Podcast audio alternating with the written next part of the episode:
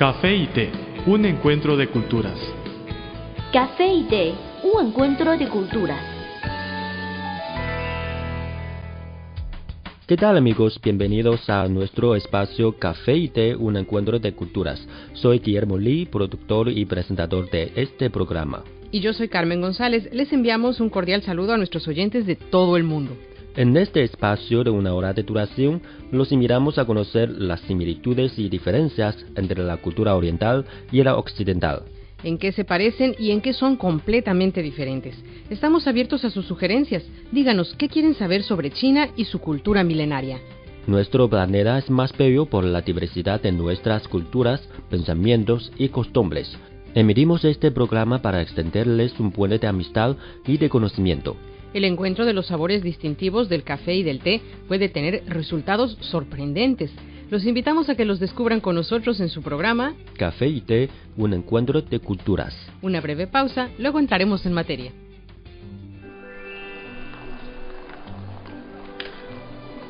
Había una vez una taza de café que rondaba sola por la barra de un restaurante. Pero un día apareció una taza de té y ambos se hicieron amigos.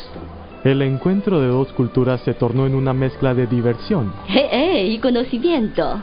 Esto es Café y Té, un encuentro de culturas.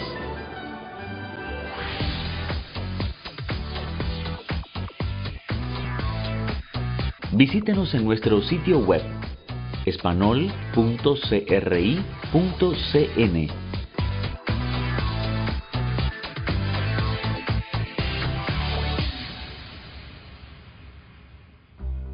Bienvenidos nuevamente a este su programa Café y Té, un encuentro de culturas. Soy Carmen González. A mi lado mi colega Guillermo Lee. Qué bueno poder contar con su compañía.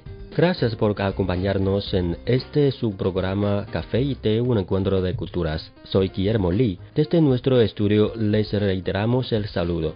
Nuestro tema de hoy gira alrededor del vino. Guillermo, dime, ¿tú qué prefieres tomar, el vino o el licor chino? Mm, desafortunadamente no puedo tomar ninguno de los dos por la alergia al alcohol. ¿Y tú qué prefieres? A mí no me gusta el licor chino, me parece demasiado fuerte, al igual que la mayoría de los destilados. Prefiero los vinos de uva. Bueno, en China el pino es cada vez más popular, porque se considera que el pino es muy bueno para la salud. Además, tomar pino es como un símbolo de alta calidad de vida. En China actualmente se venden más vinos que nunca antes. Salvo los que se producen aquí, los productos por lo general vienen de España, Italia, Francia, incluso Argentina Chile. Ahora los comerciantes chilenos se enfocan en el mercado chino. El gerente general de la piña Madetic Chile, Arturo Larraí, afirmó que el pino nacional tiene un futuro enorme en el mercado de China, donde el consumo per cápita aún es bajo, pero crece cada día. A medida que el ingreso per cápita de los chinos crece, se va ampliando el potencial del mercado para el vino chileno en ese país. En el futuro, China debería convertirse en el mayor comprador del vino chileno a nivel mundial, considerando el tamaño de ese país, señaló Larraín. Viña Madetic, ubicada en la playa de Casablanca de la región Valparaíso, se caracteriza por elaborar vinos de alta calidad, los cuales se exporta a 32 países, entre ellos China, Estados Unidos y algunas naciones de Europa. La reina explicó que están exportando vinos a 32 países de casi todos los continentes. Asia es un continente muy relevante para las exportaciones chilenas y China es el mercado más grande para Chile, el cual también está creciendo a altas tasas en las ventas de vino chileno, subrayó. Afirmó que la piña Matetic aún exporta un volumen pequeño a China, con unas mil cajas de 12 botellas al año mediante un importador de la provincia sureña de Guangdong, la cual distribuye el vino a todo el país asiático. Los chinos consumen más vino tinto que blanco y el nuevo foco de venta de la viña en China está puesto en un ensamblaje o mezcla de vino tinto, básicamente de Syrah con Cabernet, todos de alta calidad, afirmó. Madetic obtuvo este año el premio EQ Syrah 2012 en el concurso internacional White Challenge 2015, efectuado en Londres. Y la Rayen comentó que ese galardón confirma que es posible producir vinos competitivos mediante procesos sustentables, sin sacrificar la calidad, aprovechando las bondades del terreno. Bueno amigos, dejamos nuestra plática hasta aquí por el momento. Ahora les proponemos algo de música. Luego seguimos con el tema de hoy. Regresamos pronto, no se vayan. Había una vez una taza de café que rondaba sola por la barra de un restaurante. Pero un día apareció una taza de té y ambos se hicieron amigos. El encuentro de dos culturas se tornó en una mezcla de diversión. ¡Eh, eh! Y conocimiento. Esto es Café y Té, un encuentro de culturas.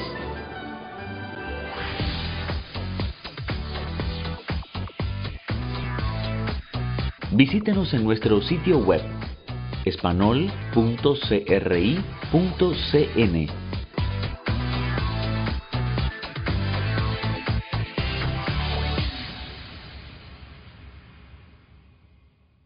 Hola, soy Guillermo Lee y me acompaña, como siempre, mi colega Carmen González. Hola Guillermo, hola a todos. Esto es Café y Té, un encuentro de culturas. Gracias por sintonizarnos. Es un gran placer poder acompañarles cada día durante toda una hora. Queremos extenderles este puente de amistad y de conocimiento. El mundo es más interesante por la diversidad de nuestras culturas, pensamientos y costumbres. Sobre esos elementos de carácter social que distingue a nuestras culturas, conversamos hoy. Antes de continuar con nuestra charla de hoy, les recordamos que cualquier contenido, sugerencia, saludo, felicitación, pueden enviárnoslo por email o por vía postal. Aquí van nuestras vías de contacto.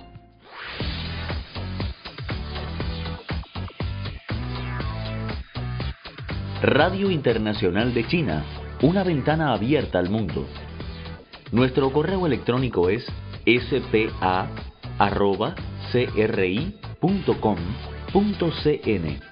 o bien puede enviarnos una carta a la siguiente dirección. Departamento de Español, Radio Internacional de China, Avenida Shichinshan 16A, Código Postal 1040, Beijing, República Popular China.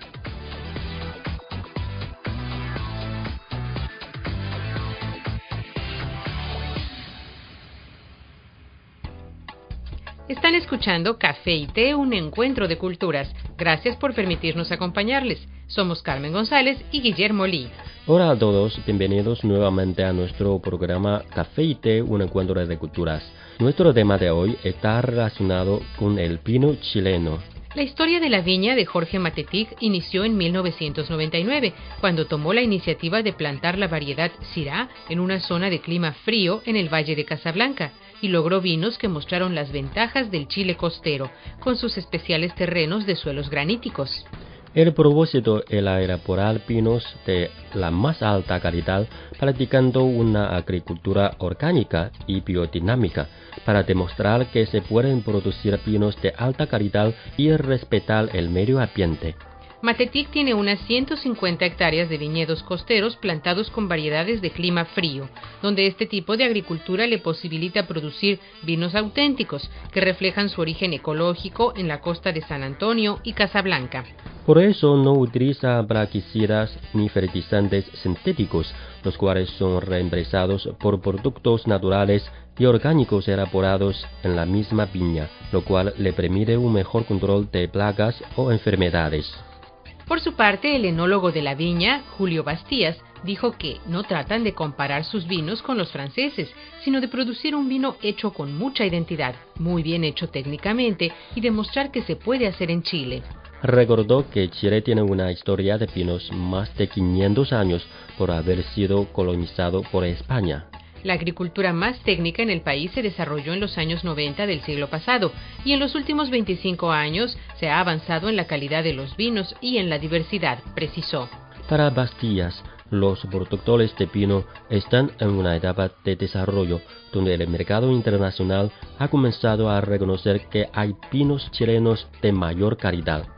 Al explicar el método de la agricultura orgánica y biodinámica, resaltó que tras producir cada tonelada de uvas se deben reponer cierta cantidad de minerales y otros compuestos en el suelo, y debido a que no se emplean productos químicos, es necesario dar fertilidad al campo. De la misma forma en que los seres humanos tienen que alimentarse, la vid también lo necesita, porque se desgasta y debemos reponer esa fertilidad cada año a través del compostaje de todos los residuos. el guano de las cabezas de ganado, la piel de las uvas y hojas de plantas medicinales, como la manzanilla, indicó. De manera creciente, las viñas chilenas han comenzado a apostar por la producción ecológica y seguirán produciendo de manera verde, pues los beneficios para las empresas recompensan el esfuerzo realizado para lograr vinos de alta calidad. Según la Fundación Imagen, en 2014 Chile exportó más de 800 millones de litros de vino y más de la mitad fueron embotellados, sobre todo premium y ultra premium, con lo cual se calcula que la industria aumentó en más de 7% en volumen en los vinos sobre los 40 dólares la caja de 12 botellas. El café es una de las bebidas más populares de Occidente. El té es la bebida tradicional de Asia. En la actualidad, podemos degustar en un mismo lugar de sus distintivos sabores. Así como el café y el té, las culturas de Occidente y Oriente tienen sus similitudes y diferencias. En nuestro programa podrá conocer algunos aspectos interesantes que estimularán sus conocimientos. Esto es Café y Té, un encuentro de culturas.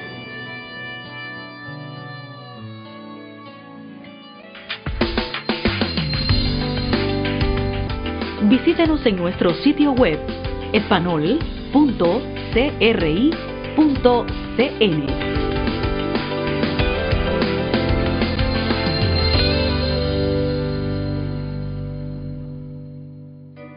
Somos Guillermo Lee y Carmen González, presentadores de su programa Café y Té, un encuentro de culturas. Ya nos acercamos al final del espacio de hoy. Les recordamos que cualquier contenido que deseen recomendarnos pueden enviárnoslo por email o por correo. O nuestras redes sociales. En Facebook nos encuentran como Radio Internacional de China y en Twitter síganos como arroba CRI Español. Con muchísimo gusto recibiremos sus sugerencias y comentarios. Aquí tienen nuestras vías de contacto.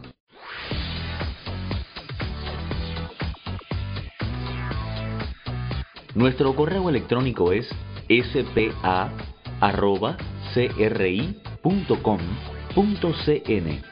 o bien puede enviarnos una carta a la siguiente dirección.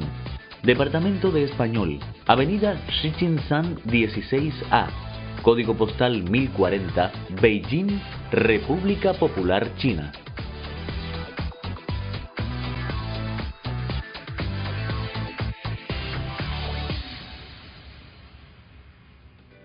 Ya saben cómo localizarnos. Por favor, siempre indiquen para café y té en el sujeto de su email o en el sobre de su carta. Aquí finaliza Café y Té, un encuentro de culturas, un programa hecho con mucho cariño para todos ustedes. Desde nuestro estudio se despide Guillermo Lee y Carmen González. Les esperamos en la próxima entrega. Hasta pronto. Chao.